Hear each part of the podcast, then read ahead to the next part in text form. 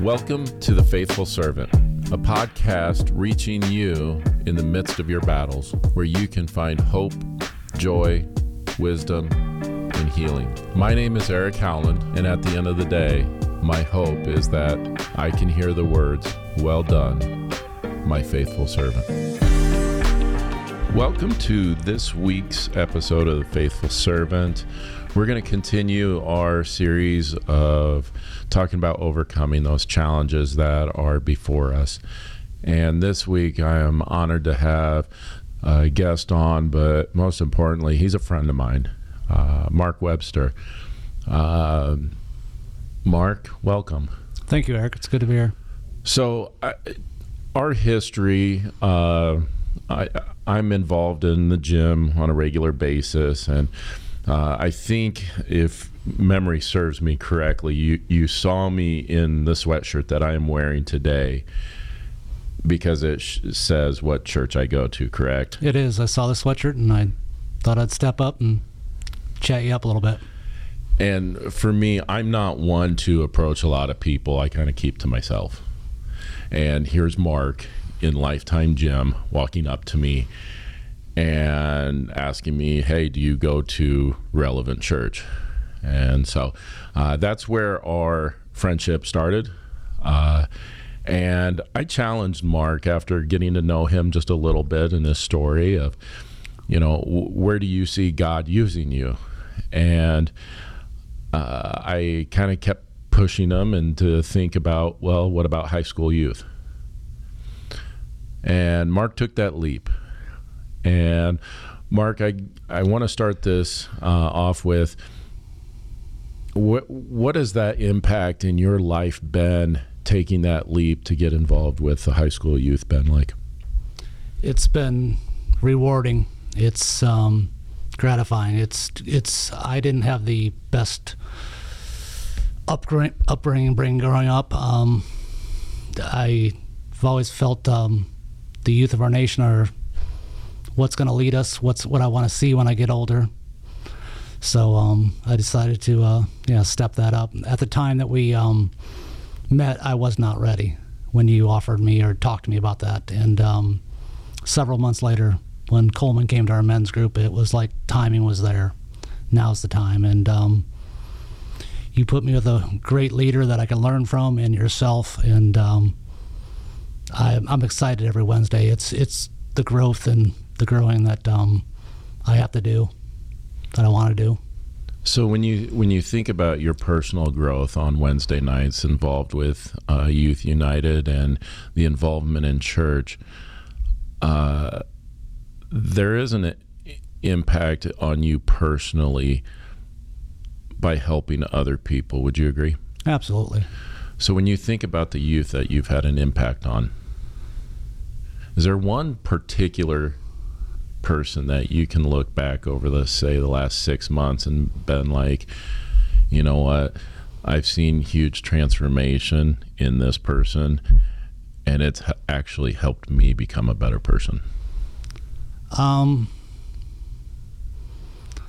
probably a couple, probably Murphy and then Chris. Um, what Chris was going through last week, um, just the dejection in his face of something is going on, and it happened to be about a girl, and um, he was crushed, and he just needed someone to speak to. And uh, I saw Jay stalking with him, and I went over there and just felt compelled to um, try and talk to him and share experiences and stories that I went through with, you know, having a kid at eighteen, you know, is very uh, young and stuff like that. And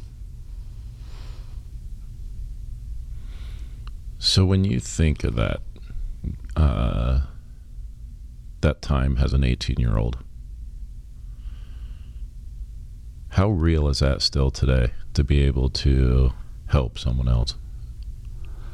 Um, it's very real. I mean, it doesn't seem that long ago that that was the time of my life. I mean, I can remember and reflect, and the struggles of food and the job that I had was, was a good job, and I'm very fortunate and blessed to get into that industry young. Um, it was uh, it was quick, but I was uh, not um, not as evolved as I am now. So when you, I guess, l- let's dive in. When you first heard that you would be having a child at eighteen years old, can you go in, what, describe some of the feelings that you had? Excitement, um, anxiety, nervous, but it, it was excited. I knew that I needed to um, provide and make it work, and um, you know, do everything I could do. You know, whether it was selling my Camaro, getting a Pinto, or an Escort car, um, you know, um, just you, I had a, I had a budget. I had a work a couple jobs for several years. I mean, just sixty, seventy hours a week, forty at a regular job, and then another twenty or thirty on the side. Godfathers, delivering pizzas, making money on the Friday and Saturday nights. But um, it was just um, a whirlwind, but I, I wasn't ready, you know, but I, I knew I, my options were, I had to provide. So knowing that there was an aspect of you that you weren't ready for this, and I, I don't think anyone is ever ready to have a child and what's to come, but at a young age it just adds to it. Was there ever doubt that you wanted to do this, or a doubt that you could do this? There was some doubts that I could do it, but um a lot of things in life from my father is this, is it wasn't an option. You had to make it work. You know, you had to do anything you had to do to provide, to get by. And, um, you know, I had a huge blessing when he was born. I mean, he came out um,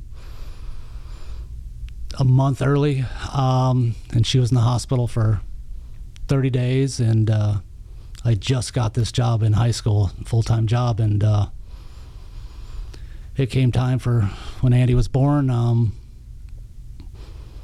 you know, the bill, like one hundred twenty-seven thousand dollars in nineteen eighty-eight, and I just got the job, and they picked up ninety-seven percent of it. Hmm. And I, I think I winded up on about five thousand dollars, and my dad said, this is a blessing from God. You know, this is a... a miracle. I mean, it, and looking back at it, I didn't think about it too much at the time, but where I'm at now, it's, it was truly part of the plan to set me up. And, um, you know, it's, it's... So the company that you worked for paid the medical bill? Yes. ninety-seven percent of your medical bill? Yes. How long were you with that company? Three months. Just just three months full time and about a month part time, because I started working there from uh,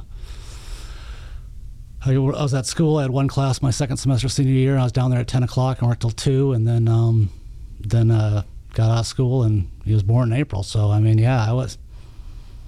It was it was crazy to have that guy walk into that printing class, the last class that I want that I had in school, to uh, ask if we had any seniors, and. Um, You know, it's uh, it was part of uh, part of the plan. Did you ever have a conversation with that business owner? I never reached out to Bob Carr.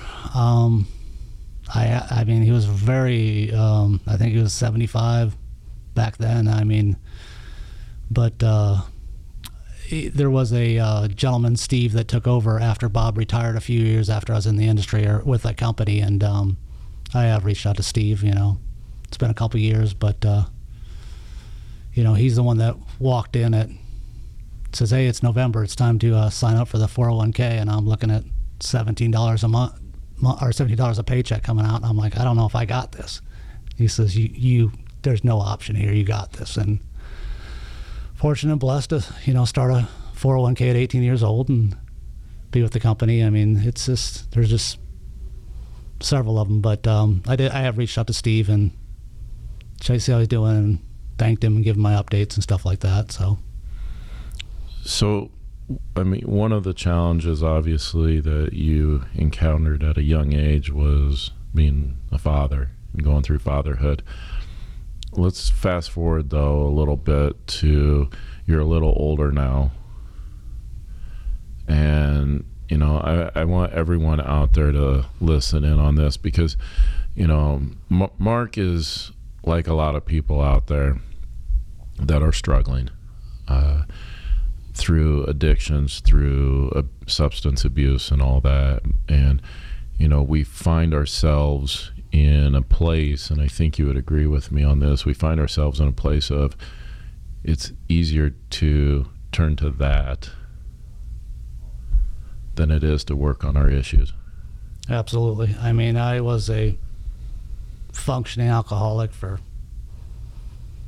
I don't know, since about twenty to about forty-nine, fifty. And it was, um, you know, that was my involvement. I mean, that was Friday nights, Thursday nights. You know, thought I'd reward myself with a six pack, and then it led to a twelve pack, and then it led to a little weed here, and it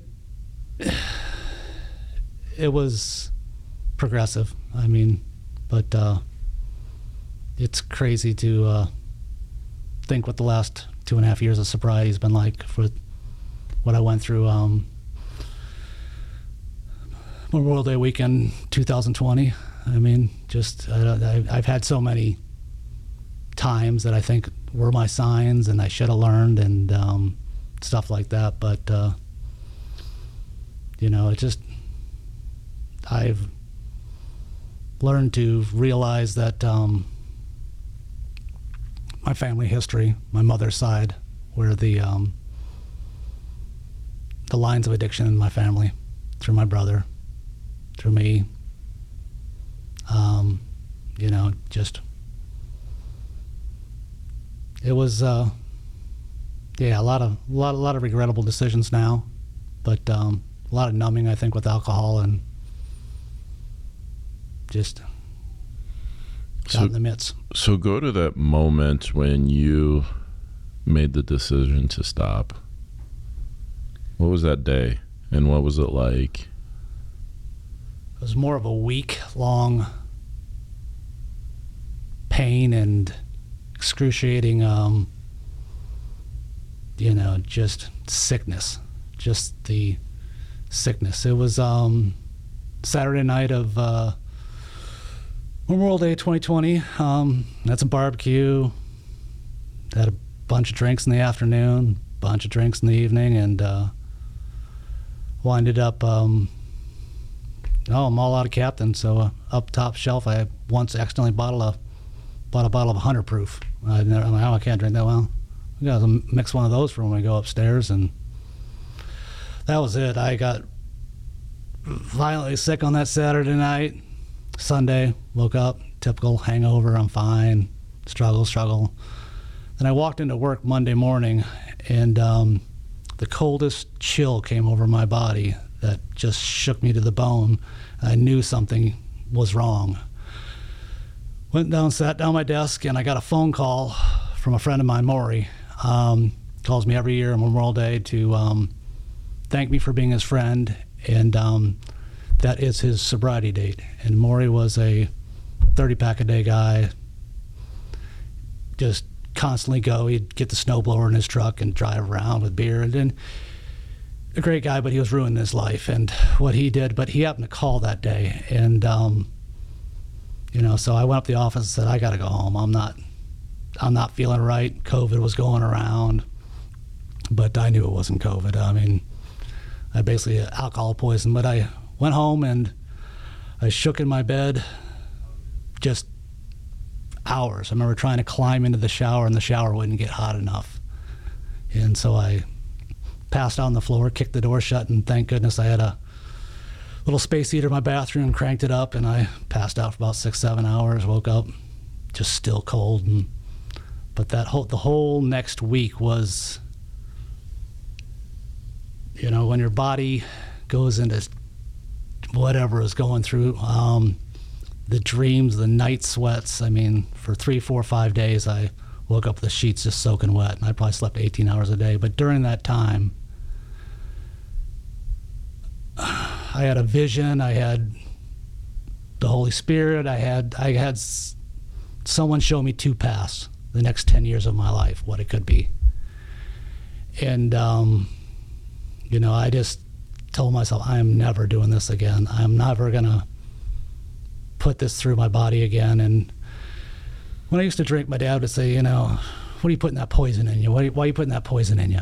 You know, and um, I just vowed right there, I mean, that that was done. I mean, that was that was enough. And um, I, I would never feel that way again. Because I've always known how to, you know, eat somewhat healthy and, you know, exercise and stuff like that. But I would, you know, exercise for a couple days, don't drink, then drink for four days in a row. When I drank, I was, you know, a couple pints. And, um, you know, it just was, it was the time. And um, once I did that, you know, I'd say about thirty, forty-five, sixty days, you know, it just kind of broke all the other chains of my addiction. I mean, gambling and drinking and smoking pot once in a while. I mean, just the rewards and just breaking those chains of addiction. Um, just I started seeing blessings. I started, you know, just. So I'm going to stop you, Mark. And I, there's an aspect in what you said there that uh, you've turned to lifting weights, you've turned to eating healthier to help you through some of this stuff. When you think of those tough times that you faced back then versus now, what are some of the things that have helped you get through those tough times? Or, you know, like we talked about earlier was, you know, now you face challenges and you know exactly what to do, right? Right. So what are some of those things that you could tell people that have worked for you that they might be able to try while they're going through their challenges to be able to work through? Well, once I, you know, quit drinking, got all that, my anxiety level about worrying and stuff like that left me. I mean, so it made the challenges that came in life, um, whether it's financial or personal or relationships, um, just that much easier. Um, you know, and the exercise is, you know, it releases good things in your brain. I mean, it's, um, that's helped a lot. And, um, but what I could give them is just, uh, there's, there's, there's better life out there. I mean, there's peace and there's a sense of joy, but um, is that so, kind of what so, you're getting at? So, I, so when you think of, you know, lifting weights, outside of that, what are some of the things that you do for you personally to bring that peace, to bring that joy in your life? Well, I mean, I would say now, I mean, working out is only a fraction of it. I mean, I've found the church. Um, it, that has been a huge, huge blessing. Um, and just working the next steps through the church. I mean, uh, you know, I took a Bible class, and then I, I'm now in a Foundations of Faith class. I joined a men's group, and I surround myself. The people that I have around me now are just so much different than the people that, um, you know, I used to hang out with. And that's that's where I want to take this, is when I listened to your story going back to at a young age of eighteen, you had a person that was there to help you through. You were looking at a financial crisis at that point, and they said, no, we'll take care of this, right?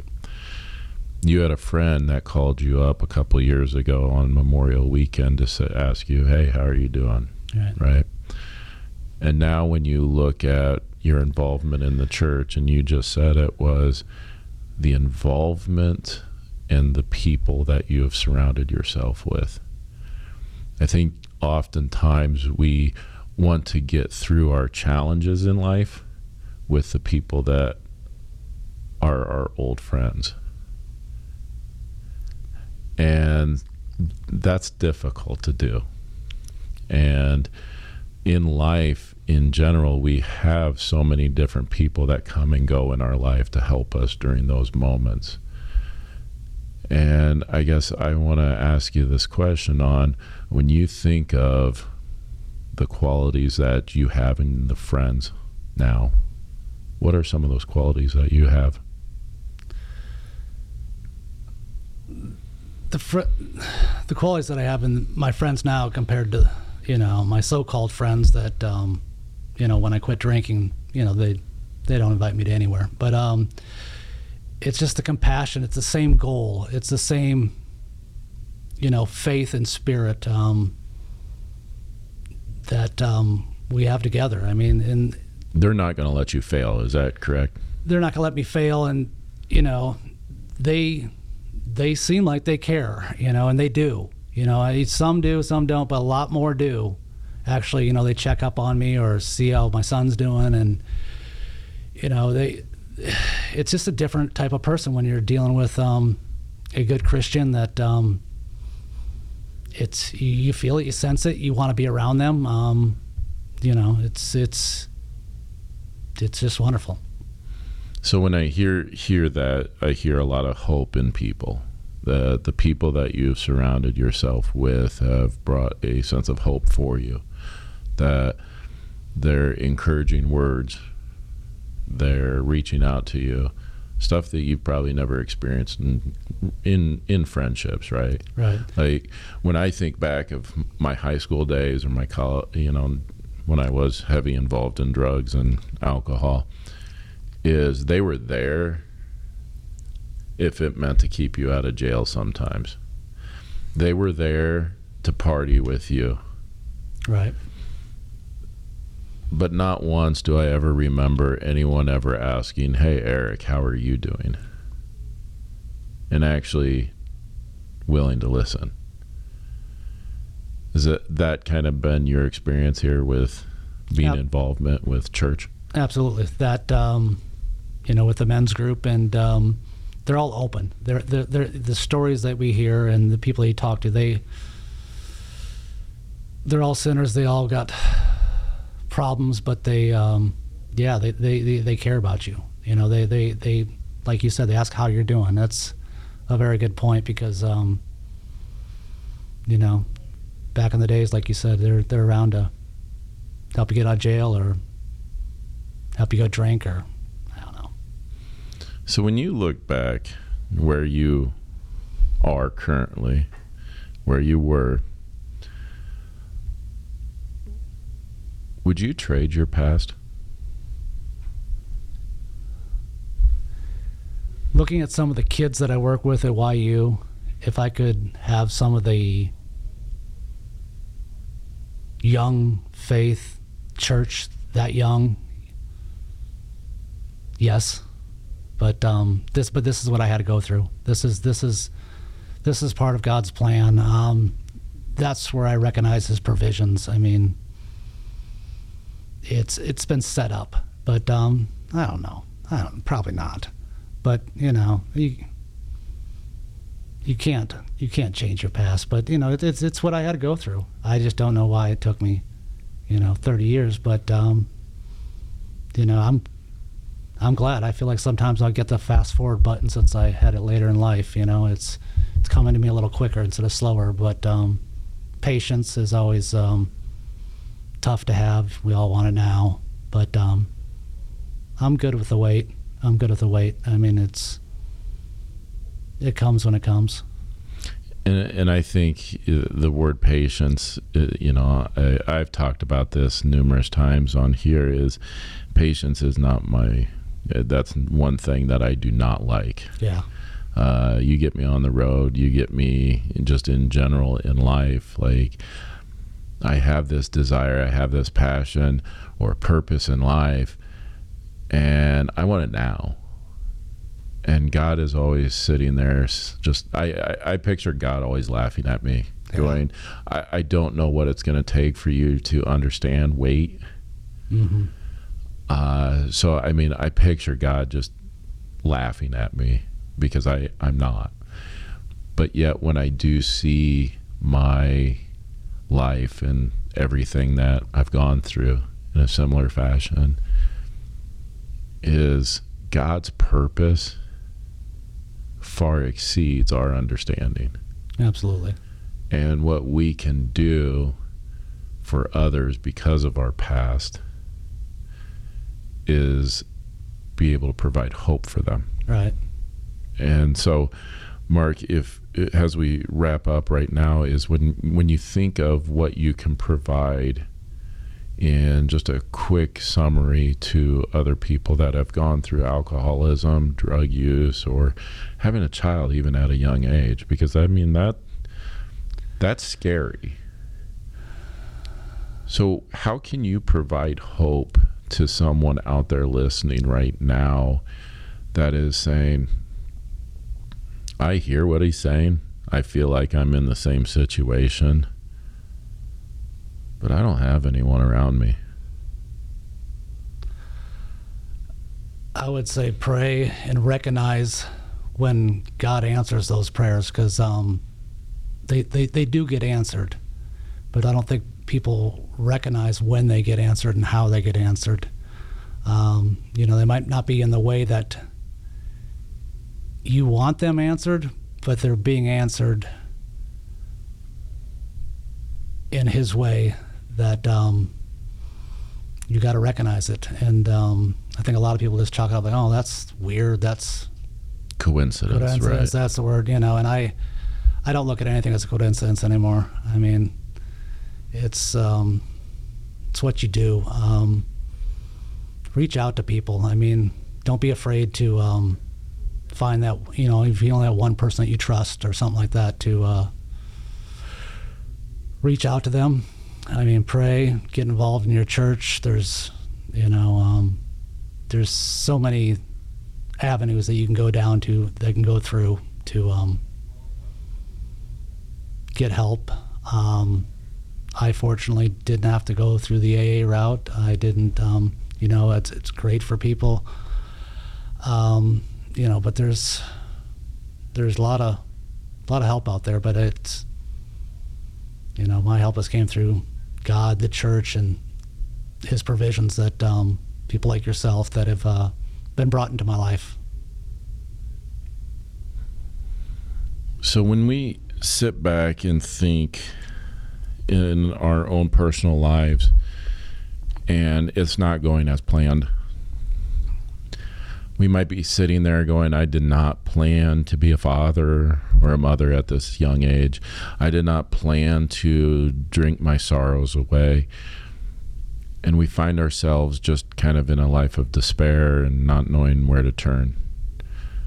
I, I hope today that you can get a sense that though you may feel alone, there are people that will come into your life at the right time. God will put people in your life at the right time to be able to help you, to grab onto you, to be able to provide for you when you have nothing. So today, I I challenge you to think differently. Like we've talked about in past episodes, is a lot of this is how we think mentally. Are we going to continue down the path? Or are we going to look at the other path and choose to just push through? I think listening to Mark, his determination to constantly push through and have that attitude of, I just got to get it done. That is an attitude that is God has instilled in him at a young age. But God, along the way, has provided for him in different ways throughout the time. So today, find what is going to help you get through. Find that friend that you can go talk to. When you're down, despair, reach out. Might have a sweatshirt on that just makes you ask, what's different about you? And I promise you, there's hope. And through that challenge, through those difficulties, you will get through. And at the end of the day, you will hear the words, "Well done, my faithful servant."